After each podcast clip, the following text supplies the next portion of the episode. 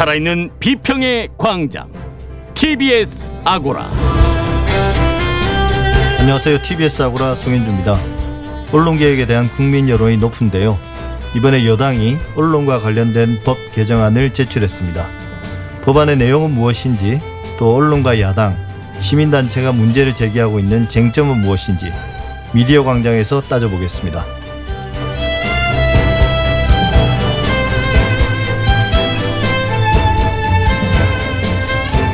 지난 몇 년간 사회적 관심이 모아졌고 관련 입법도 마무리됐습니다만 2021년 새해에도 노동자들의 안타까운 죽음은 계속되고 있습니다. 또 한편으로는 최초로 국회가 대기업 CEO를 불러 산재 청문회를 열었습니다. TBS 창에서는 산재로 인한 노동자의 죽음 그리고 산재 청문회에 대한 TBS 우리 언론의 보도를 짚어보겠습니다. TBS 아고라 지금 시작하겠습니다.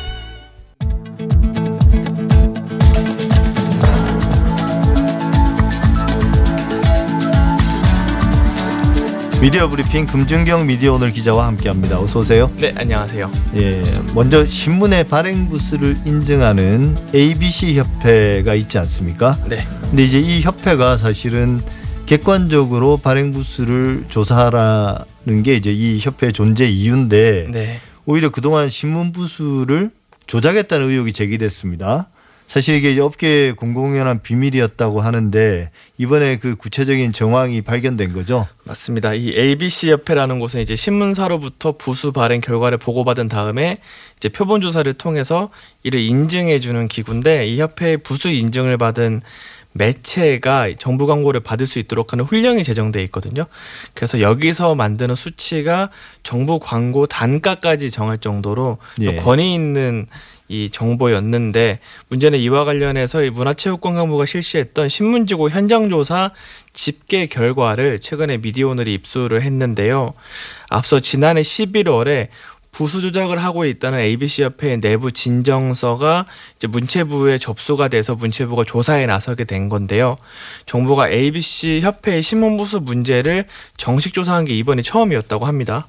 예, 그동안은 ABC 협회에서 보고하는 걸 믿어준 거죠. 그렇죠. 이것도 사실 관리 감독 차원에서 좀 적극적이지 않았던 모습이었는데 예. 문체부가 지난달에 조사단을 꾸려 가지고 서울, 경기, 강원, 충청, 호남, 영남 지역의 신문 지국을 상대로 현장 조사에 나섰는데요. 보고된 것과 실제 부수의 격차가 좀 컸습니다. 예를 들어서 이번 현장 조사에서 9곳의 조선일보 지국에 보고된 부수가 15만 7,730부인데 그러니까 구독료를 내는 유료, 유료 부수가 예. 맞습니다. 근데 실제 파악을 해보니 7만 8,541부에 그쳤다고 합니다. 네. 49% 정도인데 음. 절반 가량밖에 안 됐던 거고요. 이 일을 이제 감안하면 지난해 ABC 협회가 조선일보 유료 부수가 116만 2,953부라고 발표를 했는데 이건 역시 표본 조사지만 만약에 전국적으로 이 같은 문제가 똑같을 경우에는 아마 조선일보의 실제 유료 부수도 유가 부수도 절반 수준이지 않겠냐 예. 이런 판단이 나오고 있고 이외에도 한겨레 동아일보 등 다른 신문사들도 이제 발표된 부수에 비해서 절반 가량에 그치는 결과가 나왔습니다. 예, 그러니까 이게 원래 발행 부수와 유료 부수를 엄격하게 이렇게 구분해서 그 비율을 계산하고 하는 건 다른 나라에서는 그렇게 하지 않거든요. 네. 그 왜냐하면 발행 부수가 물론 유료 부수보다 좀 많은 건 확실합니다. 뭐 마케팅적으로 좀 무료로 배포해야 될 필요성도 있고 중간에 이제 어 정확하게 배달 부수를 정확하게 이제 줄 수는 없기 때문에 약간 네. 몇부 얹어서 이제 끝자리를 맞춰서 주다 보면 이제 더 많이 발행하게 되는 건 맞는데요. 그 차이가 크지 않기 때문에 음. 그걸 뭐 유의미한 숫자가 안 나오기 때문에 구분하진 않는데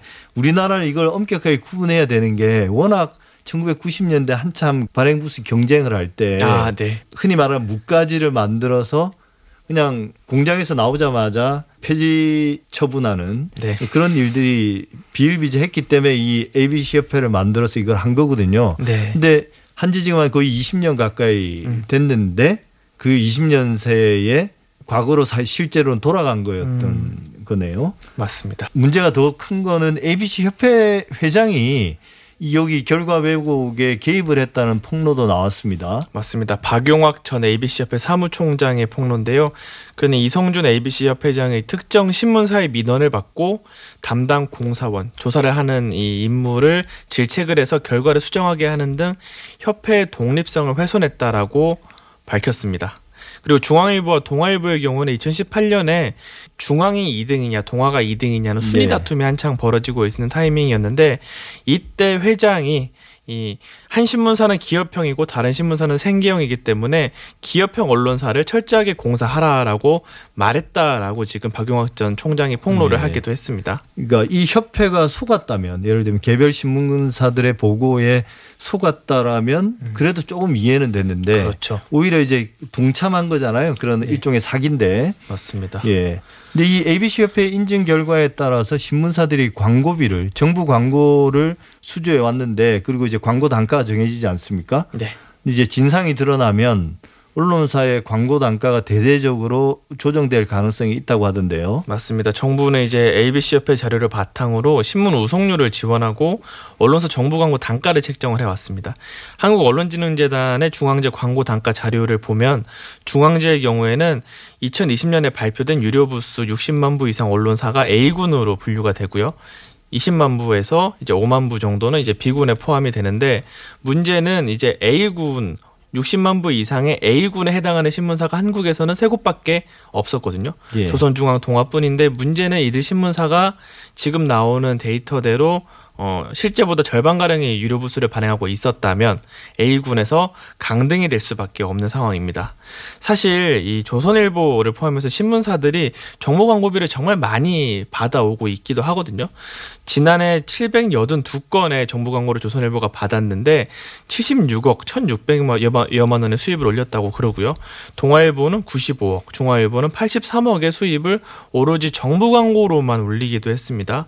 근데 조정동의 실제 부수가 이제 60만 부 미만이라면 A군으로 더 이상 볼 수 없는 데다가 이제 명확한 부수가 공개가 되면 사실 기업 역시도 이를 참고로 단가를 정하기 때문에 기업 광고 단가까지도 떨어질 수 있다 이런 전망이 나오고 있습니다. 예. 문체부에서는 추가 대응을 할 계획인가요? 네, 이와 관련해서 김승원 더불어민주당 의원이 이제 문체부와 황희 장관한테 질의를 했는데요. 황희 장관은 24일 국회에 출석한 자리에서 이 철저한 조사를 위해서는 수사 의뢰를 해야 한다. 지금 문체부가 수사 의뢰를 할 수 있는지 법률 자문을 맡긴 상태라고 밝혔습니다. 그리고 문체부는 서면 답변을 통해서 이 불법적 인 공익 침해 상태를 제거하고 정당한 법 질서를 회복하기 위한 수단으로 기묘하게 요청되는 경우 설립 허가를 취소하겠다라고 예. 밝히기도 했습니다.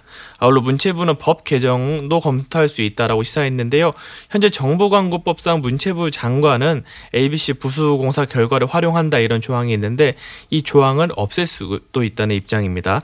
이 정부 부처가 ABC협회 유료 부수 공사, 공사 결과를 활용하지 않는다면 ABC협회의 존재 이유가 좀 상실하게 되는 그런 문제가 있기도 합니다. 예. 사실 뭐 종이 신문이 차지하는 비중이 점점 줄어들고 있기 때문에 네. 정부의 광고 효과도 어 이런 ABC 협회나 아니면 신문사들이 주장하는 만큼 크지 않을 거고요. 네. 그래서 굳이 종이 신문에 정부가 과도한 어 정부 광고료를 배정할 필요가 있을까 싶기도 하- 합니다. 네.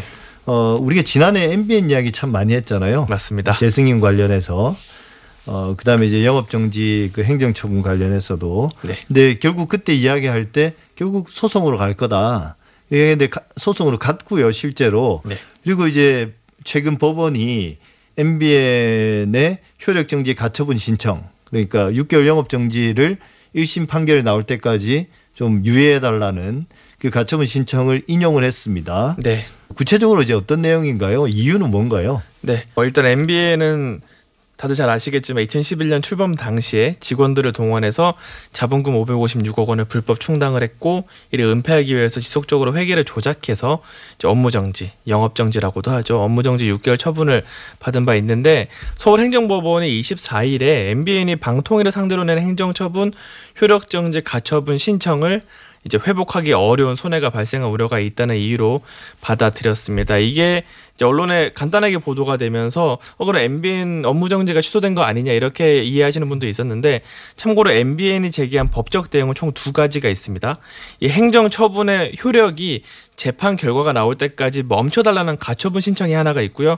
두 번째는 업무정지 처분 자체를 취소해달라는 행정소송이 있는데 이번 결과는 법원이 가처분 신청을 인용한 것으로 이제 업무정지 처분 취소 행정소송 1심 결과가 나올 때까지 제재 효력을 일시적으로 정 지한다는 것이지 제재 처분을 취소한다는 것은 아닙니다.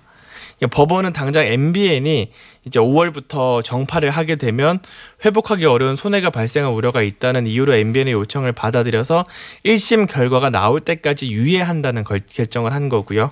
이 방통위는 이미 6개월의 유예 기간이 주어졌 상황이기 때문에 어, 지금 당장 해야 한다고 했지만 법원은 받아들이지 않았습니다. 방통위는 항고 여부를 검토하고 있다는 입장입니다. 예, 사실 뭐 이게 MBN에 대한 어떤 어, 평가와는 별개로 네. 이런 가처분 신청은 받아들일 수밖에 없을 것 같습니다. 맞습니다. 이게 방송이 전파 를 중단한다는 거는 사실은 절대 회복될 수 없는 네. 그런 손해가 발생하거든요. 맞습니다. 그래서 일단 가처분은 받아들이고 네. 이제 본안 1심 소송 결과를 기다릴 수밖에 없을 것 같습니다. 그건 이제 어, 법원이 또 별개의 기준으로 판단하는 거기 때문에요. 맞습니다.